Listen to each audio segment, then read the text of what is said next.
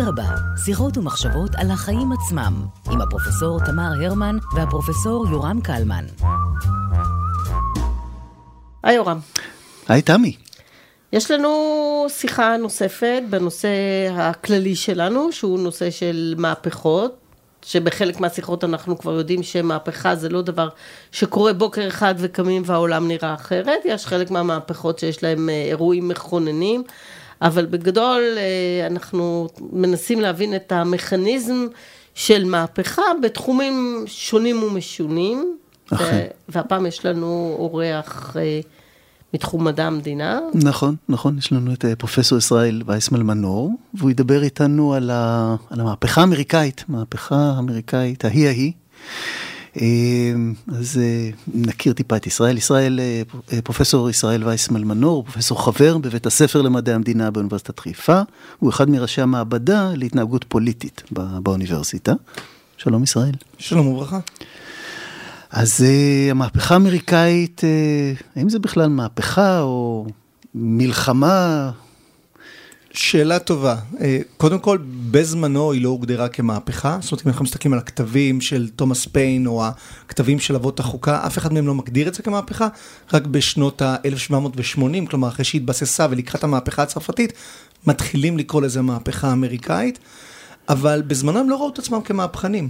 האנשים האלה שהחלו את ההתנתקות, תהליך ההתנתקות מבריטניה, לדעתי הם מהפכנים. כי הם מהפכנים במובן הזה שהם אחרי אלפיים, זה לא אלפיים שנות גלות, אבל אלפיים שנה שבהם יש לנו משטרים שברובם הם מלוכניים, באים קבוצה של אנשים ואומרים, די, חלאס.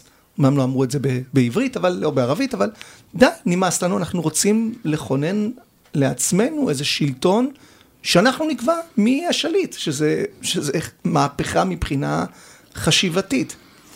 עכשיו, מצד שני, כשאנחנו מדברים עם אנשים, או קוראים את הדברים שכתבו אנשים בזמנו, למשל אדמונד ברק. אדמונד ברק היה מדינאי אה, בכיר מאוד במפלגה הוויגית בבריטניה, חבר פרלמנט בנוסף להיותו הוגה דעות, אה, והוא עדיין אדם די שמרן במפלגה הוויגית. אה, המפלגה הבריטית היא המפלגה היותר שמאלית, אבל עדיין הוא עדיין איש נץ כזה.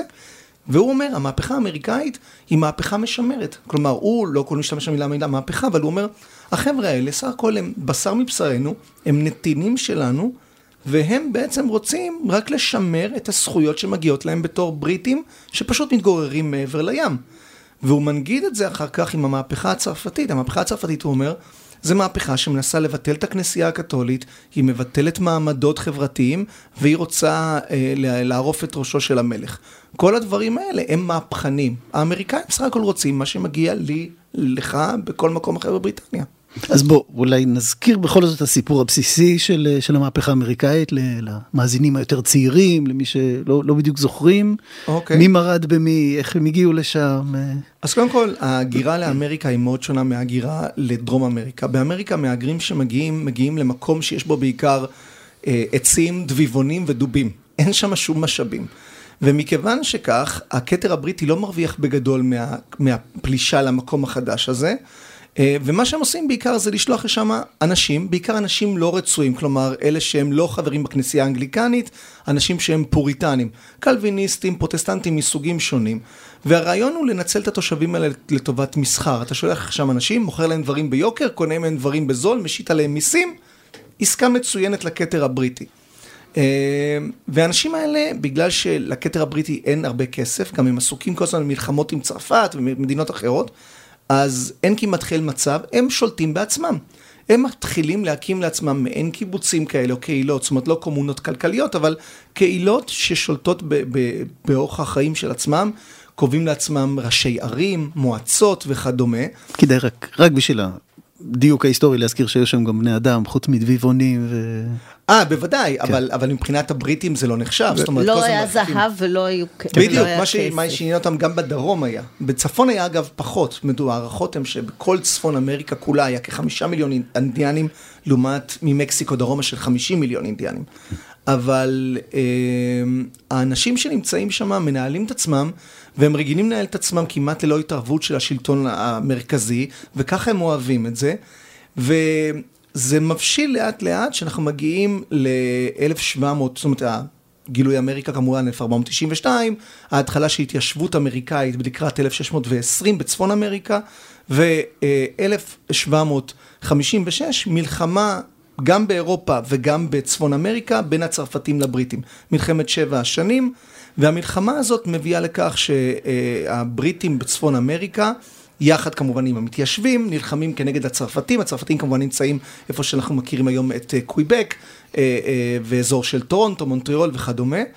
והמלחמה היא לא מלחמה של יחסי כוחות זהים, מכיוון שהבריטים הם הרבה יותר מבחינת אוכלוסין וכוחות, והבריטים אחרי שבע שנים מנצחים. בעיה אחת קטנה, הניצחון הזה עולה לכתר הבריטי כ-60 מיליון פאונד דאז. זה מיליארדי דולרים של היום. החוב הזה צריך לכסות אותו מאיפשהו. הבריטים בהתחלה מתחילים לה, להטיל מיסים, אבל כמובן הם לא רוצים להטיל מיסים על הנתינים שלהם בבריטניה. ואז עולה להם הרעיון הגאוני. המלחמה התנהלה, חלק גדול ממנה, בצפון אמריקה, ככה הגנו והרחבנו את השטח של תושבי צפון אמריקה, שהתושבים שלנו בצפון אמריקה יישאו בנטל העיקרי של המחיר הזה. וכך מתחילה שורה שלמה של, של, של, של צעדי חקיקה שמטילים עליהם מיסים אה, מס אה, בולים, כלומר כל מסמך מחתונה, מסמך רפואי, מסמך משפטי, צריך בול של המלך. אה, מס על התה, מס על, על זכוכית, מס על כמעט כל מוצר צריכה, צריכים להטיל עליו מס. וכמובן האמריקאים, המתיישבים הבריטים באמריקה, מתמרדים. והם אומרים, אנחנו לא רוצים לשלם את זה, לא רוצים לשלם את זה. No taxation without representation. בדיוק. אז זה המשפט שמתחיל לחלחל לאמריקאים לקראת אה, 1765 והלאה, שהם אומרים, אנחנו נתינים בריטים. לכל הבריטים שהם נתינים, יש להם נציגים בפרלמנט. אם אני הייתי גר בליברפול, יש לי נציג שיכול להעלות את התלונות שלי. רק לנתינים האמריקאים בצפון אמריקה אין ייצוג בפרלמנט, ולפיכך אנחנו דורשים או ביטול המס או ייצוג. ומכיוון שהם לא מקבלים ייצוג, הם אומרים, אנחנו לא נשלם את המס. וזה מתחיל מסע של חיכוך מאוד מאוד אה, מעניין, אה, וגם אה, בהתחלה מתחיל ב... ב בוא נאמר בעוינות, כלומר חיילים בריטים למשל שמוצבים בבוסטון ב-1770 אה, סופגים אה, מטח של אה, כדורי שלג ואבנים מצד קהל שמתלהם, בסוף הם יורים בקהל ונהרגים חמישה האירוע הזה נחרט בזיכרון האמריקאי כ-The Boston Massacre, הטבח של בוסטון. אמ, ומתחילה להופיע אז מחשבה, בפעם הראשונה אצל, אצל האמריקאים הללו, שאולי צריך להיפרד. אבל זה מחלחל עדיין, זה לא, זה עדיין לא מחלחל בקרב רוב האוכלוסייה. רוב האוכלוסייה עדיין מאמין שניתן פשוט לאחות את הקרעים ולדבר עם המלך. הם שולחים כל הזמן פטיציות למלך, מנסים ליצור איזשהו, איזה חיץ בין הפרלמנט, שלכאורה הוא יותר אנטי-אמריקאי, לבין המלך שהוא האבא הטוב שלנו, הוא ידאג לנו. מין פטרונות שכזאת. אבל זה אה, אה, לא, לא מצליח לשנות את הלך הרוח הבריטי, וב-1773 אה, מגיע מצב שבו אחד המיסים הבודדים שעדיין נותרו, שזה המס על התה, אה, המתיישבים האמריקאים אומרים די. ומה שהם עושים, אה, ב-1773, קבוצה של Sons of Liberty, ככה הם קראו לעצמם, בני החירות. בני החירות פושטים בלילה על אחת הספינות שבנמל של בוסטון, וזורקים לים 342 מכליות של תה, ו... אה, מה שיוגדר אחר כך כ-The Boston Tea Party, מסיבת התה של בוסטון, שהיום יש לנו מפלגה אה, בארצות הברית שמשתמשת במונח הזה, של התה הוא משהו מאוד... אה, סימבולי ב... ב... ליברטני. בליברטריות האמריקאית. בדיוק. משתמשים בקונספט הזה של שחרור, רק שהיום כמובן מפלגת מסיבת התה מדברת על הממשל האמריקאי, זאת אומרת יש פה משהו תרבותי ש, שעובר ב, בזיכרון המשותף ועושה את החיבור ל, ל, לעכשיו. כן, עבורם וושינגטון היום זה כמו המלך ג'ורג' ב-1773. בדיוק לזה התכוונתי. ובעקבות המסיבה הזאת כמובן הבריטים נורא מתעצבנים כי אם יש דבר שהם קדוש להם זה התה שלהם והם, והסחר ואז הם מתחילים לה, להטיל אה, מצור על, על העיר בוסטון. ומצור על דברים שעד אז הם התעלמו מהם, כמו הברחות למיניהם, שהאמריקאים היו מבריחים כל מיני דברים לתוך אמריקה. הדבר מביא לכך שב-1774 הפוליטיקאים באמריקה, נציגים אותנטיים של האמריקאים, מתכנסים לקונגרס הקונטיננטלי הראשון, שהם אומרים, איך אנחנו פותרים את המשבר הזה? איך אנחנו מביאים לאיזשהו פתרון? כאשר, שוב, עדיין הרוב אומר, חייב להיות דרך מדינית לפתור את הדבר הזה, לסדר את העניינים מול, מול, מול האמריקאים, מול הבריטים. אבל ב-1775, אנחנו נמצאים 18 לאפריל 1775, אה, כוח של 700 חיילים בריטים יוצא מבוסטון אל עבר קונקורד, שזאת עיירה שנמצאת כ-30 קילומטר אה, מבוסטון, לקחת רכוש גנוב שכמה אנשים לקחו, אה, נשק, תחמושת, דברים אחרים. הכוח הזה יוצא לעבר, לעבר קונקורד אה, בלילה, כדי להגיע לשם לפנות בוקר בהפתעה, אבל מה, האמריקאים מגלים את זה, ושורה של רוכבים, ביניהם אחד מהם שתמיד זכור בהיסטוריה האמריקאית בשם פול ריביר, רוכבים מעיירה לעיירה, The British are coming, the British are coming, ומזהירים את האנשים. האנשים מתחילים להיערך, אז כבר בדרך יש עיירה בשם לקסינגטון, בערך אמצע הדרך, ושם אורבים להם התושבים המקומיים כנגד הכוח הבריטי, אבל זה נקרא כ-200-250 מקומיים מול הבריטים. יש השמצות, התחות, קללות ולמיניהם, מתישהו מישהו נורא כדור, נורא אקדח, לא ידוע מי, אה, ולירייה הזאת אה, עד היום יש לה מין קונוטציה אמריקאית. הידוד בהיסטוריה, אה, ובסופו של הקרב הקטן הזה, חמישה אמריקאים, שמונה אמריקאים נהרגים, אף לא חייל בריטי נהרג, הבריטים אומרים אוקיי, ממשיכים הלאה, ממשיכים את הצעידה לפנות בוקר אל עבר קונקורד, אבל בינתיים השמועה נפוצה. וכולם מבינים שהבריטים באים ומתרכזים כולם בקונקורד להגן על הסחורה ולהגן על התושבים, ושם מתפתח כבר קרב רציני. והבריטים מבינים שפתאום הם בנחיתות כוחות ומתחילים לסגת חזרה לעבר בוסטון. תוך כדי הנסיגה, ממש האמריקאים המתיישבים אורבים להם מהצדדים מהיערות, צולפים בהם. המצב מגיע שמתוך 770 איש, 70 חיילים בריטים נהרגים, עוד כ-25 אנשים נהדרים, לא יודעים איפה הם, ו-150 פצועים בריטים. האמריקאים מבינים, וגם הבריטים, שזאת בעצם הכרזת מלחמה. אם עד עכשיו חשבנו שזה אולי מרד, התקוממות, הם מבינים שכאן התחילה המלחמה. ועדיין, כשמגיעים חזרה לקונגרס הקונטיננטלי שמכונס באותם רגעים בפילדלפיה, כל אותם אנשים שהם אבות החוקה, אבות הממשל האמריקאים, אם זה אה, ג'פרסון, ואם זה אה, אה, פרנקלין, ואם זה וושינגטון, הם מכונסים שם כולם בפילדלפיה, והם אומרים מצד אחד, בוא נשלח פטיציה נוספת למלך, ואנחנו נגיד לו, לא התכוונו, זה לא, אנחנו בוא ניישר את ההדורים. מצד שני, החלטה נוספת של אותו קונגרס, בוא נמנה את וושינגטון למפקד של הצבא האמריקאי. כלומר, אנחנו, we hope for the best, prepare for the worst. ו- וכך היה. וזה מביא אותנו ממש לערב המהפכה. ובעצם אתה מספר לנו סיפור ש... It's all about money באיזשהו מקום. זאת אומרת, זה לא שהמתיישבים שהגיעו מבריטניה או גם ממקומות אחרים באירופה והתיישבו ב, ב, בחוף המזרחי בדרך כלל, אחר כך היה כמובן המעבר מערבה, הם לא באו עם איזה תיאוריה גדולה של אה, משטר אחר, ואנשים שהיו נציגים בקונגרס הקונטיננטלי היו כולם אה, גברים אה, מבוססים כלכלית, לבנים. וכדומה. זאת אומרת, זה סוג אחר של מהפכה שאם בריטניה הייתה נענית לדרישות שלהם, אז לפחות לא באותו זמן, אנחנו לא יודעים מה היה קורה אחר כך. זה לא היה קורה, זה שונה מהמהפכה הצרפתית במובנים האלה. זאת אומרת, האידיאולוגיה של המהפכה הצרפתית התבשלה זמן רב אה, קודם, סביב העקרונות של אה, חירות, שוויון ואחווה. אז כן ולא, זאת אומרת, זה לא... הצרפתים זה חירות, שוויון ואחווה, אצל האמריקאים זה life, liberty and the pursuit of happiness. which פרס... happiness זה כסף. בדיוק, אצל לוק זה היה, במקור זה כתוב כ-wealth, וג'פרסון תרגם את זה ל-happiness. אבל אני חולק עלייך בכך שהאמריקאים, כאמור, המס על ה... המס למשל על התה, זה המס האחרון שנשאר ועדיין הם רצו לבטל אותו, כי הוא היה מבחינתם סימבולי. כלומר, המס, אם אני זוכר נכון, זה היה שלוש פני על חבילה ענקית, על, על מכולה של תה. זה היה לגמרי סימבולי, זה לא עיקר את התה בשום צורה שהיא. אבל הם אמרו, זה העיקרון.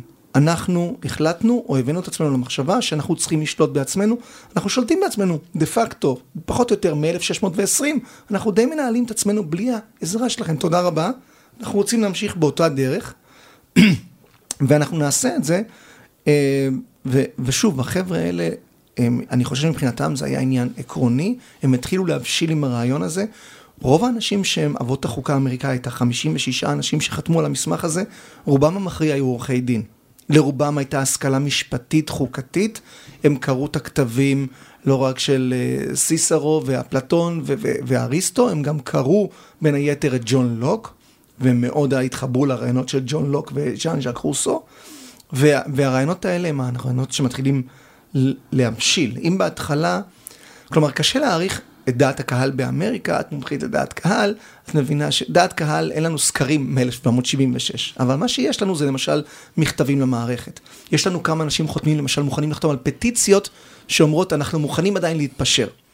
ומזה אנחנו למדים שהציבור האמריקאי ערב המהפכה, אפשר לומר כ-33 אחוזים עד 40 אחוזים בערך הערכה היו בעד לפרוש, כשליש עדיין היו נגד הפרישה, והשאר היו מתלבטים. אבל ממש בראשית 1776, בתחילת 1776, אה, מתפרסם ספר קטן בין 47 עמודים, שנקרא common sense, היגיון בריא או שכל ישר, והוא נכתב על ידי מהגר טרי שהגיע רק שנה וחצי לפני כן מבריטניה, אדם ללא השכלה רשמית, אבל אדם ש, שעבד בכל מיני עבודות, בין היתר כעורך של עיתון, לאדם הזה קוראים תומאס פיין. ותומאס פיין כותב את הפמפלט הזה בעניין של זמן קצר, מוציא אותו החוצה, והפמפלט הזה, אם אפשר לחשוב על, על uh, היום אנחנו מדברים בעידן הזה של משפיענים, משפיעני רשת וכדומה. תומאס פיין הוא המשפיען של המהפכה האמריקאית. אף אחד יותר לא תרם לה, להלך רוח של ההקצנה ולהיפרדות יותר מאשר תומאס פיין. רק לתת קצת קנה מידה.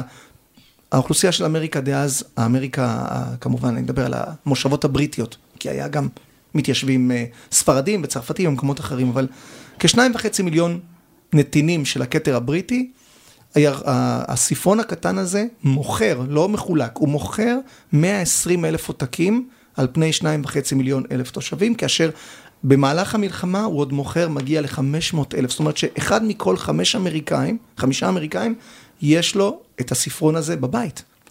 וזה עד היום אגב, זה, זאת אומרת מבחינה מספרית זה הספר שנמכר הכי הרבה עותקים פר נפש באמריקה, כולל הארי פוטר. המנצח היחיד זה התנ"ך, אבל הוא מחולק בחינם, אז זה לא, זה לא הוגן.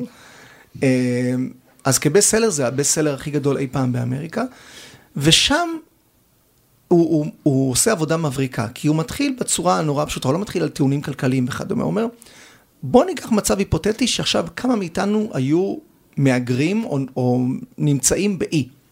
איזה אופן היינו מושלים בעצמם, מושלים? מן הסתם, הוא אומר, היינו בוחרים מועצה, והיינו מושלים בהצבעות, היינו הולכים לאספות, כולנו מצביעים או לא מצביעים, היינו מעט. אם היינו מגיעים שכך שהאוכלוסייה מתרבה, מה היינו עושים? כנראה בוחרים נציגים, והם היו מצביעים או מחליטים עלינו. אז הוא אומר, אז למה אנחנו מסכימים במקום הזה שנקרא אמריקה, שישלוט עלינו רודן? הרי אנחנו, יש לנו קצת שכל ישר. השכל הישר אומר שאנחנו צריכים לבחור שלטון של עם למען העם. והמלך זה לא האופציה. כמה מזה קשור גם זאת האתוס ש, שאז היה מאוד חזק והוא עדיין חזק, האתוס של המרחבים הפתוחים, יש משהו אני חושב בגיאוגרפיה של להגיע לארץ שהם מסתכלים עליה כריקה, כי, כי הם לא רואים את התושבים המקומיים. מרחבים אינסופיים, ולמה שמישהו שנמצא אלפי מיילים ממני ישלוט בי? מה, זה, זה, זה נמצא שם? או... זה נמצא במובן הזה שהאמריקאים במידה רבה, וחלק מהסוד, לה, מההצלחה של, של אמריקה כמדינה תעשייתית, היה באתוס וגם במודוס אופרנדי האמריקאי של self-made man. כלומר, אנשים שבאים ואומרים, אני פה, אין פה מעמדות, החבר'ה האלה הגיעו, בריטניה, אה, אה, בריטניה היא חברה מעמדית, דרום אמריקה נולדה כחברה מעמדית, צפון אמריקה נולדה כחברה שטוחה לגמרי מעמדית. לא אכפת לנו שהיית שם ארל, דיוק, סר. אצלנו אתה שווה לכולם. דוגמה לכך אפשר להבין, כש, כשבחרו את, אה, כשנבחר אה, וושינגטון להיות הנשיא, המילטון, שהיה מאוד בעד מלוכה, הוא היה מאוד מלוכני בגישתו, אמר, אוקיי, אז עכשיו איך אנחנו נקרא לך? Your Highness, Your Excellency, ווושינגטון בפשטות אמר לו, אתה תקרא לי Mr. President. אתה Mr. המילטון, אני עד עכשיו הייתי Mr. וושינגטון, אז עכשיו אני אהיה Mr. President, וכשאני אסיים את תפקידי, יהיה מישהו אחר שיקראו לו Mr. President. עכשיו, נחזור לעניין של, ה, של המרחב ושל העזרה העצמית. אז האמריקאים למדו בגלל המרחבים האלה, בגלל שעד היום, אז אמריקה היא מדינה ענקית, ו, ויש מקומות עדיין בוויומינג שאתה צריך לנסוע 20 קילומטר לבקש כפית סוכר מהשכן שלך. אז כל אחד היה צריך להיות מעין, אה, אנחנו זוכרים משנות ה-80 את הסדרה מגייבר. אני צריך להיות מסוגל לטפל במכונות שלי, בחקלאות שלי, להיות גם לוחם, גם אה, קצת לדעת על דת, כי בכל זאת אני המנהיג של הקהילה שלי. אה, ואני לא רוצה מישהו שיבוא אליי ממרות אחרת. והם ברחו מהמרות, זאת אומרת, זה אנשים שהם פוריטנים, פרוטסטנטים, שברחו מהמרות, זה אנשים שממשיכים את תורתו של מרטין לותר, שאמר להם צריך לבטל את המוסד של הכנסייה הקתולית. אנחנו צריכים להיות הפסטור של עצמנו. מערכת היחסים שלי עם האלוהים היא מערכת יחסים אישית לחלוטין. אני לא צריך מישהו שיתווך לי את האלוהים, אני בטח גם לא צריך מישהו שיתווך לי את השלטון. עד היום אגב יש אנשים שלמשל בשנות ה-80 הייתה קבוצה קיצונית בשם פוסקומיטטוס, זו הייתה קבוצה שסירבה לשלם מיסים לשלטון, לא רק השלטון הפדרלי, גם לשלטון המדינתי. הם אמרו, אנחנו בעיירה שלנו נמנה judge, שופט, השריף יהיה הרשות המבצעת, ואנחנו, יש לנו קאונסל, והם סירבו לשלם מיסים. וממש הגיעו ל standoff עם הממשל האמריקאי וקרב יריות. כן. אז, אז האתוס הזה עדיין נמצא ב, באמריקאים, אה, והוא חלק עמוק ב-DNA האמריקאי, עד כדי כך שלרוב, כשאתה מתמודד היום למשל לנשיאות, אנשים לא רוצים לבחור מישהו שמכהן בקונגרס. פעם אחרונה, למעט אובמה שהוא ממש נבחר ומיד נכנס לנשיאות, פעם אחרונה שנבחר אדם מכהונה בקונגרס ישירות לבית הלבן, היה קנדי ב-1960. תמיד הם היו סגני נשיאים, מושלים, אנשים למח... כי הם לא רוצים. וושינגטון זה הבעיה, וושינגטון זה שלטון מרכזי. אנחנו רוצים ביזור, אנחנו לא רוצים עלינו. השריטה הזאת של עריצות המלך היא אצל כל האמריקאים עד היום.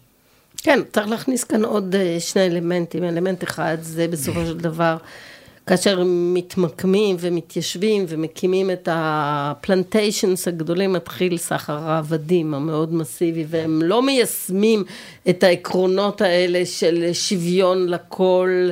אה, כלפי אנשים אחרים שם, זאת אומרת, זה, זאת כאילו זכות שהיא לכאורה אוניברסלית, אבל למעשה החברה האמריקאית עד עצם היום הזה בנויה אחת החברות הכי לא שוויוניות ב...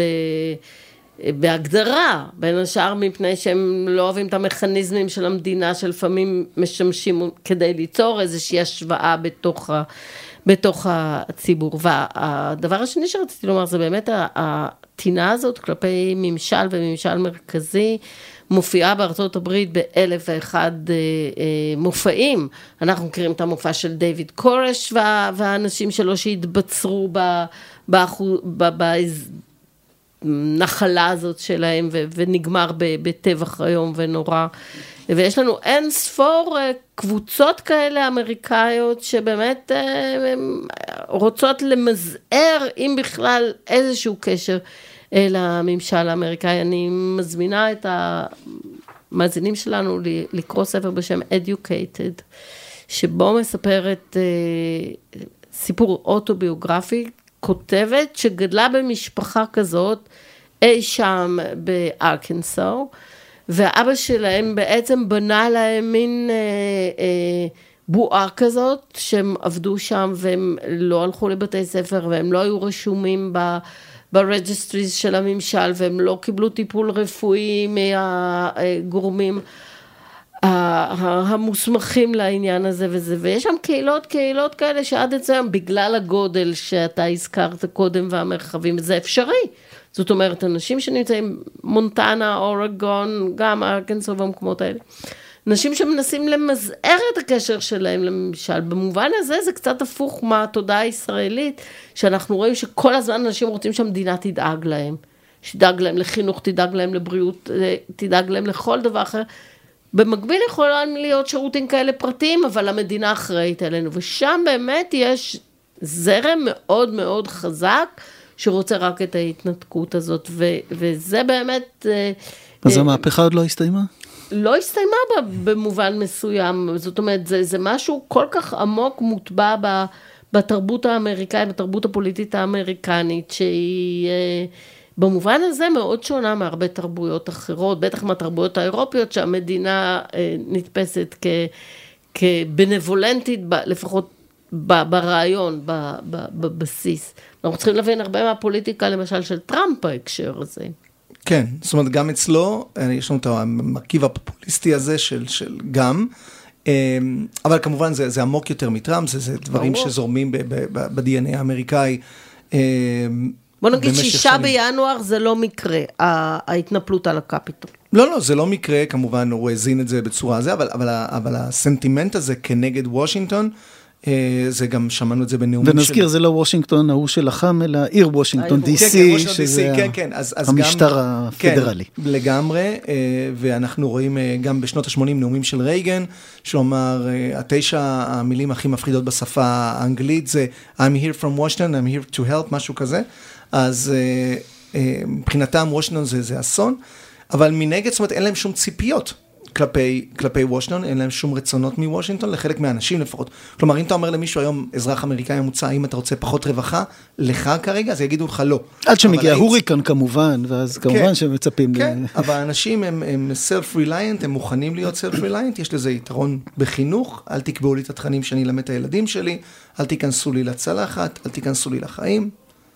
אני ככה מנסה באמת אה, לסכם ולהסתכל, ואני תמה מה מהאתוס הזה של המהפכה, שעדיין מהדהדת, אה, משפיע גם, גם מעבר לאמריקאים, מה מהאתוס הזה משפיע כשאנחנו חושבים על מהפכות. אה, זו מהפכה שבפירוש הייתה בתוך המשפחה, בסופו של יום, ואת זה... מאוד קל למחוק בדיעבד, אבל לחשוב על, על התקופה ההיא שבה אנשים היו צריכים, היו חייבים לבחור צד. זה, זה, אני חושב שזה קש, קשה, קשה, לא, לא יודע אם קשה או לא קשה לדמיין את זה היום, אבל זה... זה בהחלט מראות שמן הסתם, אה, באירועים שאנחנו רואים אה, בזמן האחרון בישראל, מן הסתם אנחנו, אני מניח שגם אה, בפסח הזה יהיו אנשים שאולי יחליטו שהם לא... כל כך מזמינים צד זו או אחר, אבל uh, הדוגמה הכי מפורסמת במהפכה האמריקאית הייתה של uh, בן פרנקלין. בן פרנקלין אותו, uh, בוא נאמר, הוא הסלב הראשון האמריקאי. זה בן אדם שבכל בירה אירופאית, זה האמריקאי שהם מכירים. זה האמריקאי, להזכיר שהוא uh, המציא את קולי הברק, הוא ערך את כל הניסויים האלה עם העפיפונים. עכשיו... והוא היה גם השגריר בצרפת. הוא היה שגריר, זאת אומרת, הוא היה הנציג, הוא לא היה שגריר, כי כן. המושבות היו נכון. בריטיות, אבל הוא היה הנציג של המתיישבים ב-20 שנה, קודם כל בבריטניה, אחרי המהפכה הוא יהפוך להיות השגריר בצרפת. אז הוא דיפלומט מאוד בכיר, כולם מכירים אותו. עכשיו, כשהוא היה צעיר, הוא נעזר בבן שלו, וויליאם, כדי לתפוס את אותם, באמצעות העפיפון, לתפוס את אותם ברקים. שנים אחר כך, כשהוא חוזר מבריטניה ב-1775, מאוכזב מכך שהבריטים כבר לא יגיעו לעמק השווים האמריקאים, ומחליט לקחת צעד בעד המהפכה, שעד אז הוא התנדנד. הוויליאם, הבן שלו, הוא, אבא שלו סידר לו סיד, מושב פוליטי, אה, אה, ג'וב פוליטי של הכתר הבריטי בבריטניה. ואז כשהוא חוזר ואומר לו, בני, אני רוצה שתצטרף אליי עכשיו לרוח המהפכה, וויליאם אומר לו, אבא, אני ואתה גמרנו. זאת אומרת, והוא אמר, זה הדבר הכי כאב שאי פעם כאב לי בחיים, זה היה ההיפרדות מהבן שלי על רקע אידיאולוגי.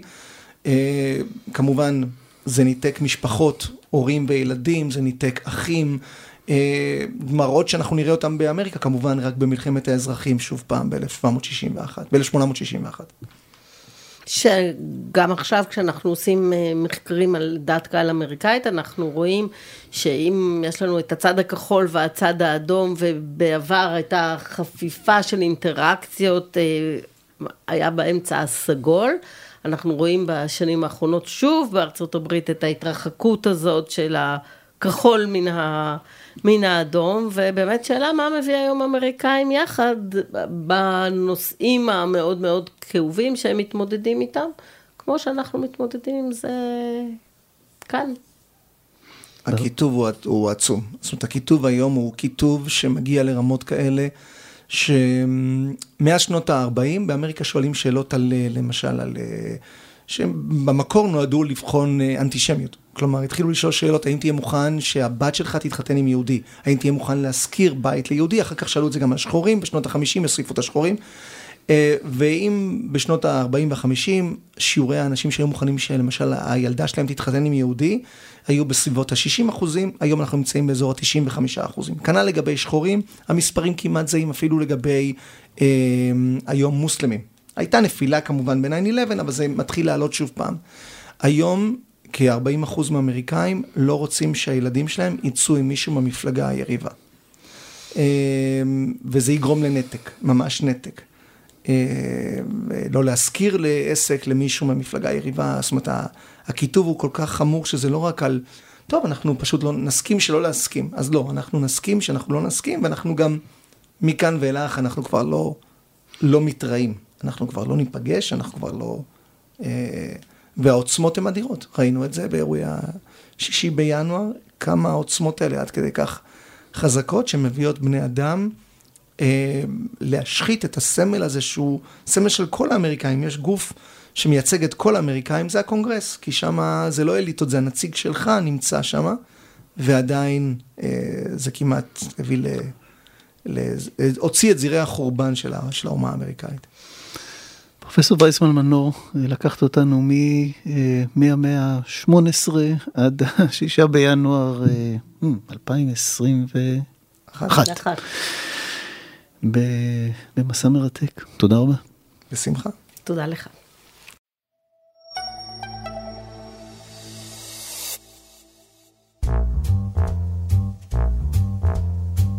אדרבה, שיחות ומחשבות על החיים עצמם, עם הפרופסור תמר הרמן והפרופסור יורם קלמן.